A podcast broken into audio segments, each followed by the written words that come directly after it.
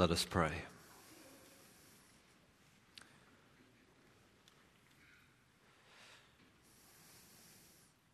Lord, we bow before you. We ask, Lord, that by your Spirit you would move among us, setting us free by your truth.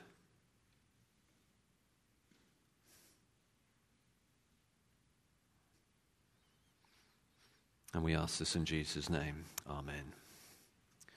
Friends, if you uh, turn with me in your Bibles to John chapter 8 and verse 31. John 8, verse 31. On this Sunday after Easter, we're back in John's Gospel.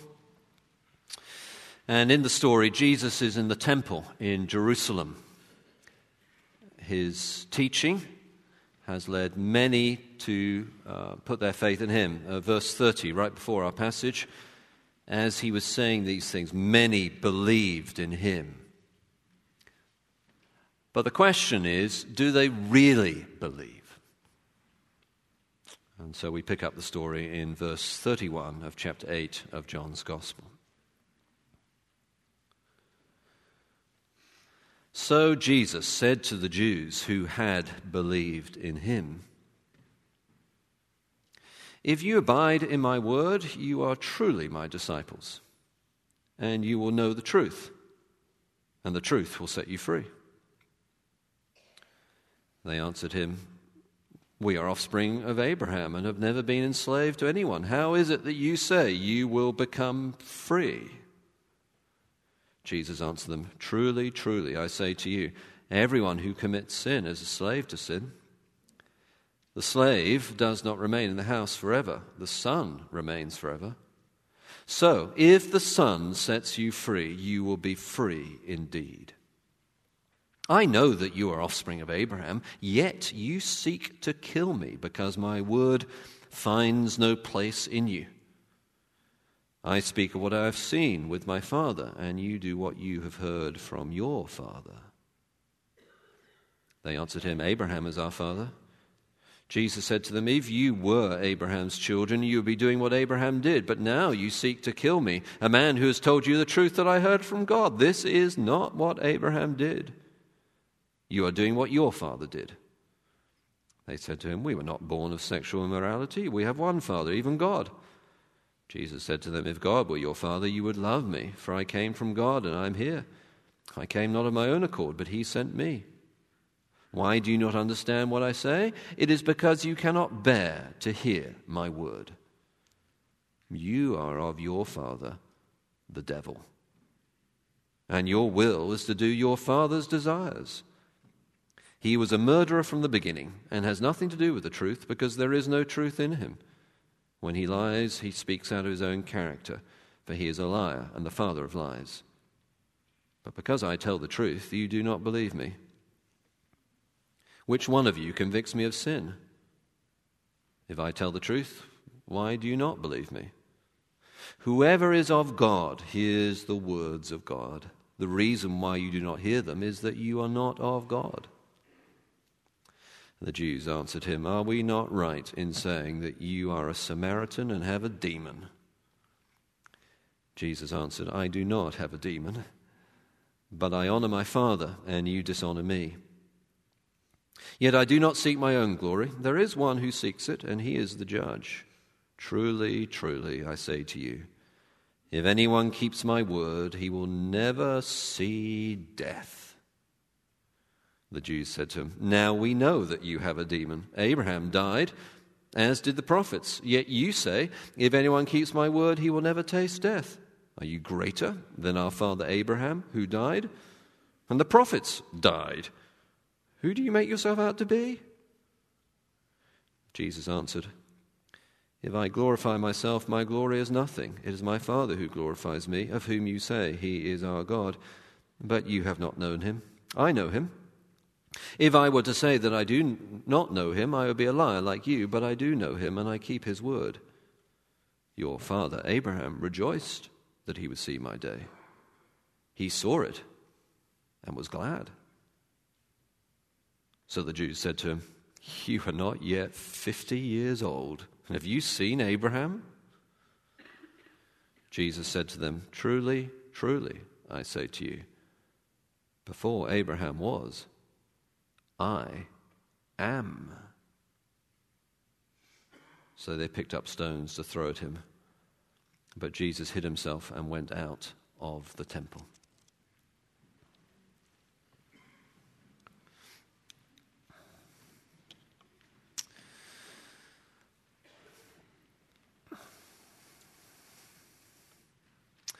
Does it seem to you that it is becoming harder to know whether anyone is ever telling the truth? If you feel like that these days, you're not alone. The Oxford Dictionaries in 2016 declared that the word of that year was post truth.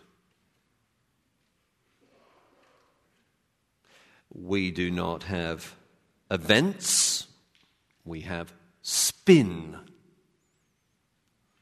We do not have facts, we have factoids. In days gone by, business deals were often sealed with a simple shake of the hand. Nowadays, they're signed in triplicate, but you sometimes wonder whether they're worth the paper that they're printed on. And in our personal lives, people make guarantees of commitment, but then renege on those commitments once new circumstances emerge that they think are more conducive to their own individual happiness. Oh, yeah, in many ways it seems, doesn't it, that truth has become your flexible friend, massaged to suit your own version of events. We are told over and over again to tell your truth, not to tell the truth. And between those two statements, there is a world of difference.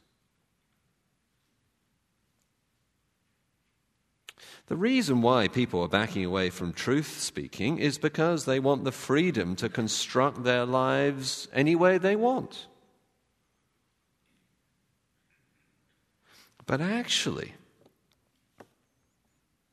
according to the text we're looking at this morning, that's wrong headed. freedom does not come from less truth, but from the truth.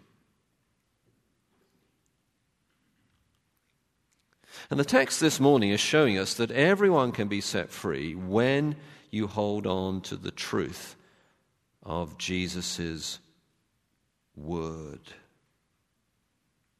So, if freedom matters to you, and I suppose it does to us all, if freedom matters to you, then you will want to find out how you can be set free when you hold on to the truth of Jesus' word. There are two kinds of people in this text the slave and the free. First, the slave the people that Jesus is talking with had believed in him, uh, verse 31. At least apparently, they've been listening to what Jesus is saying, and John is sufficiently impressed by their initial response to say, Many put their faith in him. They had believed in him. They had already accepted some of what he was saying and believed it. But as the story emerges, it's apparent they're still spiritual slaves. You know, habitual sin binds us with invisible chains as real and far worse than any physical iron shackles. Sow a thought, reap a deed, Sow a deed, reap a habit. Sow a habit, reap a destiny. Why had they become spiritual slaves? The, the, descendants of Abraham, nonetheless.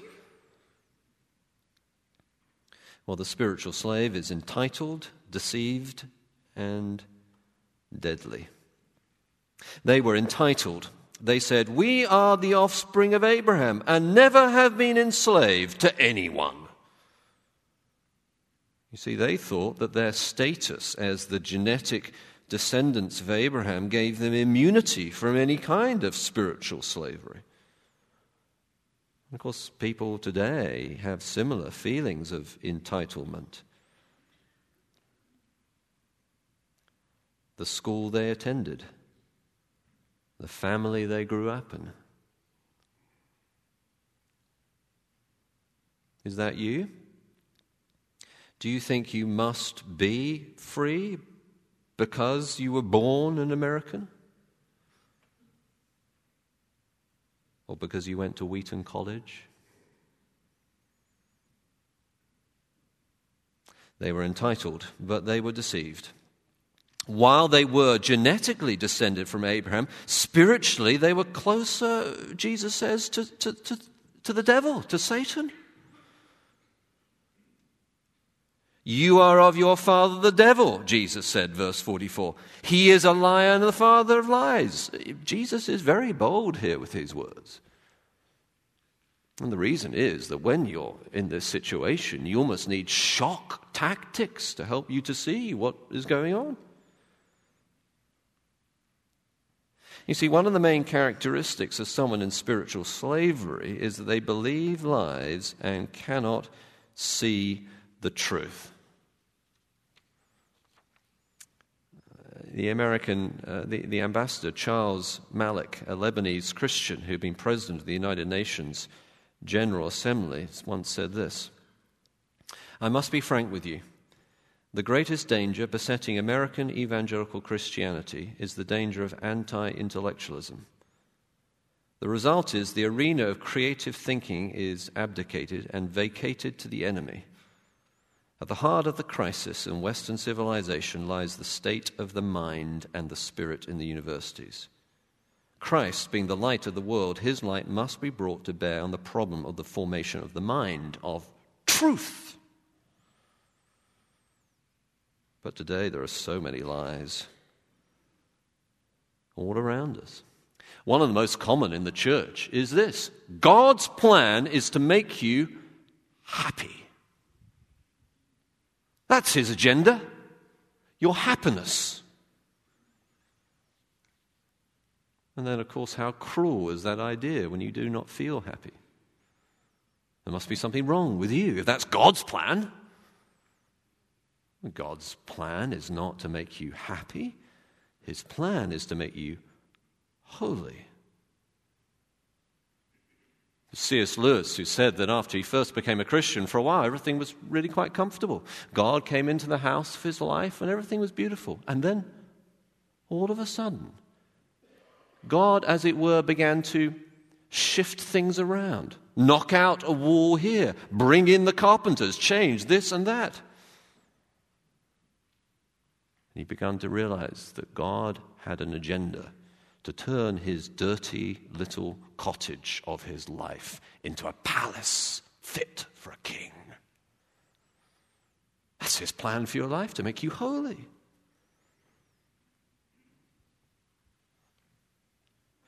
One common area of deception today is the area of gender. The lie is that gender is socially constructed. I was watching a TV interview of, uh, of a, with a man who said that sexual gender distinction is an invention of modern Western society. You've probably come across such ideas yourself. They're increasingly common. But this is such a mistaken idea, it doesn't even rise to the category of being wrong. Gender distinction is genetically hardwired into not just humans, but animals and fish and crabs. It is not factually not a social construction.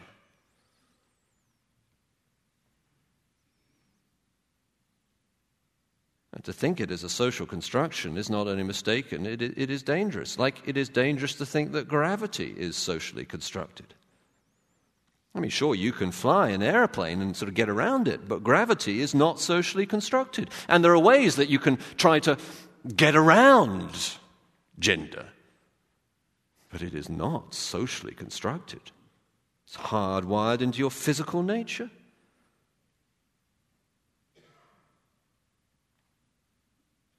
What about you? Are you deceived?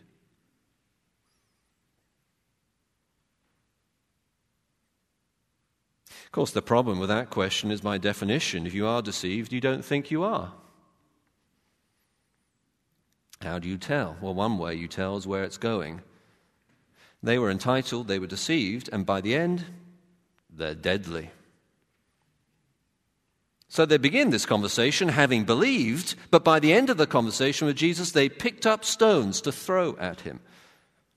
That is, they're trying to kill him. Throwing large stones at someone until they are dead was the ancient equivalent of building a guillotine and putting someone's head on the block or setting up a lynch mob. Of course, we see the same sort of thing today. When someone is entitled and deceived, they move to the defensive, protest too much, become verbally violent, and then even physically violent. If someone refuses to bake a cake for a certain kind of wedding, then they are hauled up before a court and their business is threatened.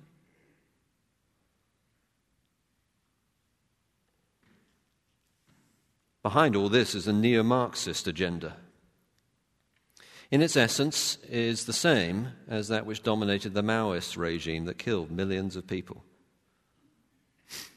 Here's the thought process any claim to truth is a claim to power, for there is no truth. Therefore, anyone who makes an absolute claim to absolute truth is making an absolutely dangerous power move, and therefore they must be removed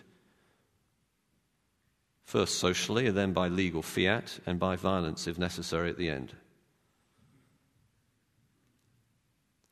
But of course, what is seldom noticed is that those who advance that kind of agenda end up themselves, surprise, surprise, in the most powerful positions in the new society they invent. Who would have thought it? We need to read George Orwell again his 1984 famous dystopian novel of a future where there is a ministry of truth whose role is to propagate propaganda and lies. Or his animal farm, where all the animals are equal. But some animals are more equal than others. What about you? Are you a slave to sin?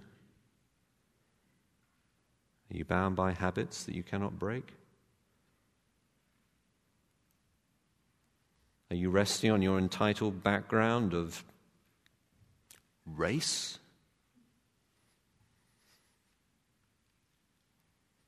Or schooling? to deceive yourself and avoid conviction? Are you feeling deadly towards anyone who brings these things into the light?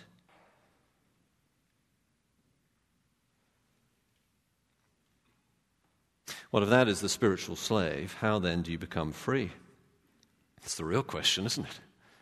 First, the slave. Second, now, the free. The free remain, belong, and rejoice. Verse 31. If you abide in my word, abide or remain, it's the same idea. Abide or remain in my word, you are truly my disciples, and you will know the truth, and the truth will set you free. Remaining or abiding in Jesus' word means holding on to the word, sticking by the word, not leaving the word, relying on the word. Early in his life, uh, Billy Graham faced a spiritual crisis. A good friend of his called Charles Templeton had uh, gone off to uh, get some graduate study and had come across the latest ideas, uh, not really very new, but they were new to him, that seemed to undermine the authority of Scripture and had bought into that framework about the Bible and was now trying to persuade Billy also to move aside from trusting Scripture and to, to grow up to the modern age. And it produced a spiritual crisis of Billy Graham. He was preaching at a uh, camp down in California, and he took time to go out into the woods in that camp. He laid the Bible down on a tree trunk, knelt, and said to God that he would take God at his word. And ever after that, Billy Graham was famous for his repeated refrain The Bible says. The Bible says. Took place in 1949, just before his famous LA crusade.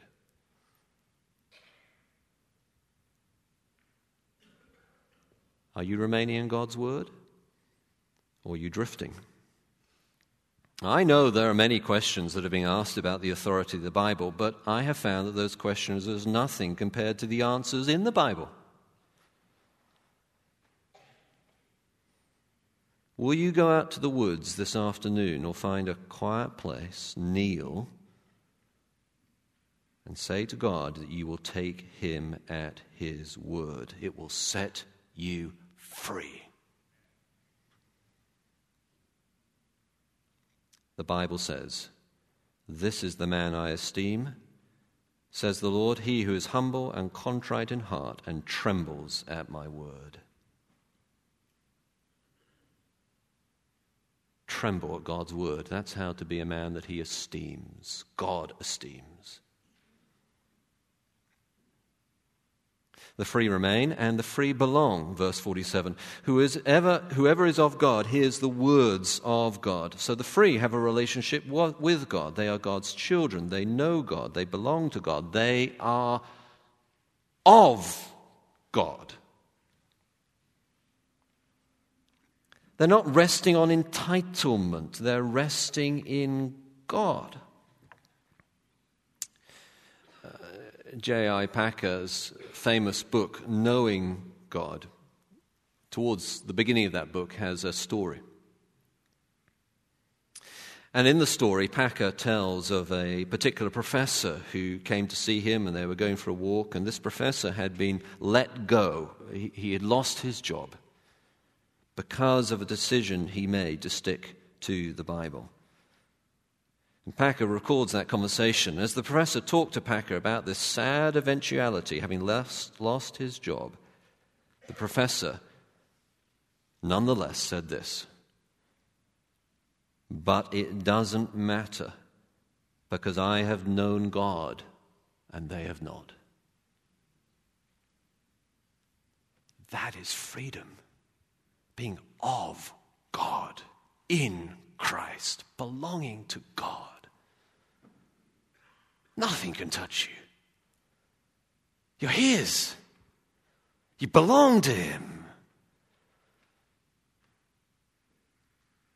Do you know God? Do you belong to God? The free remain, the free belong, and the free rejoice. Verse 56. Abraham rejoiced that he would see my day. He saw it and was glad. So there's Abraham. He's looking ahead to the fulfillment of the promises that he has received.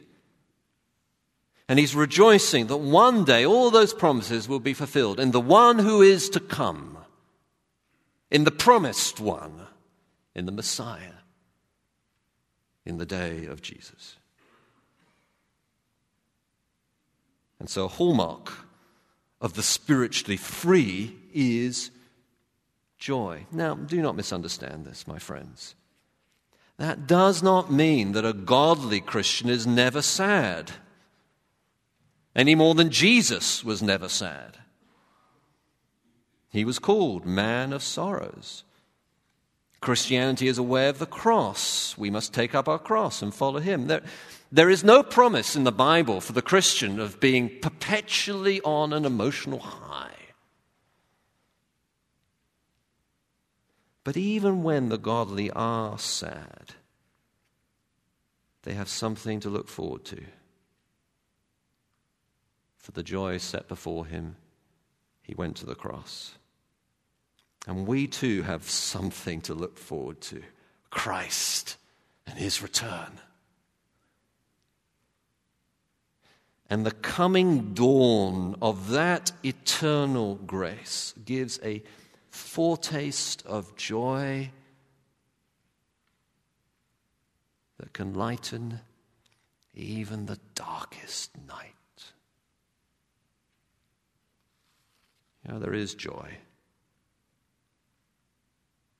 C.S. Lewis tells the story of how he discovered joy in his autobiography, Surprised by Joy. He'd been searching for joy in pagan literature and atheism. To his great surprise, he found joy in Christ. You can have that joy too. Joy comes from putting Jesus first, then serving others, and then finally yourself. And we so often have it the other way around. We put yourself first, then others, and then finally Jesus gets the leftovers.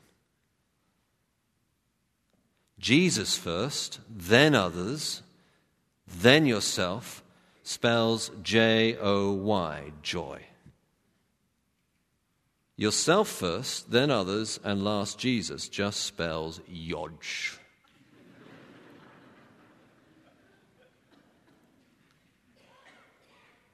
Uh, many so called believers have yodge, not joy. They have not yet realized that joy comes from putting Christ first. That joy comes to the one who sacrifices their life for Jesus, for the mission of God. That joy comes from the one who serves in the basement with the children. That joy comes the one who humbly is in the background that no one notices, serving Jesus.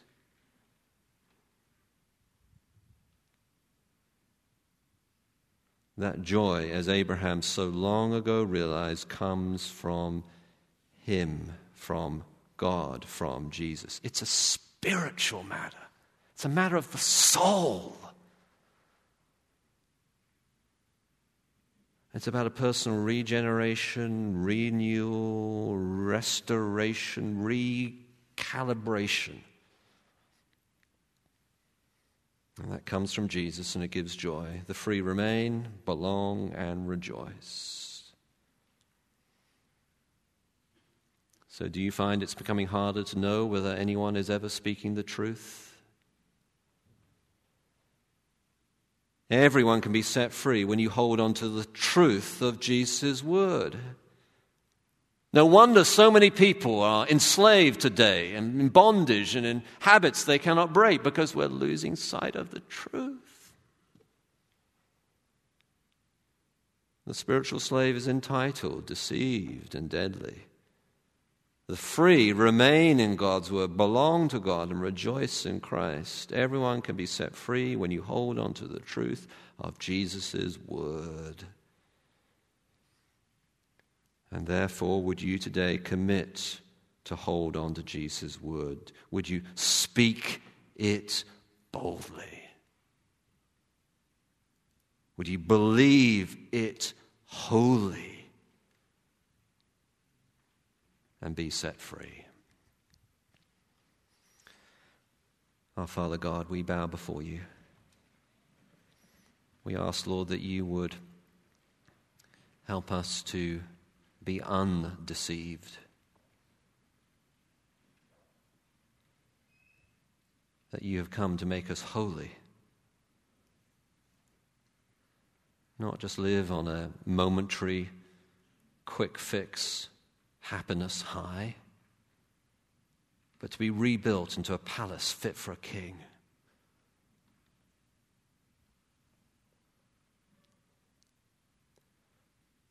Oh Lord, would you break those invisible shackles that bind us?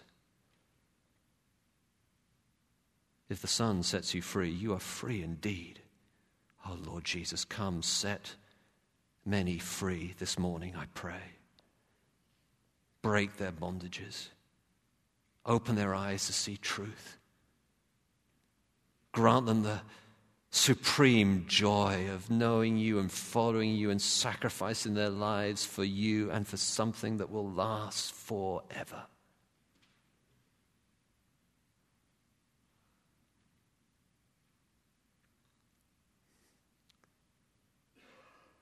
I pray these things in Jesus' name and for his glory.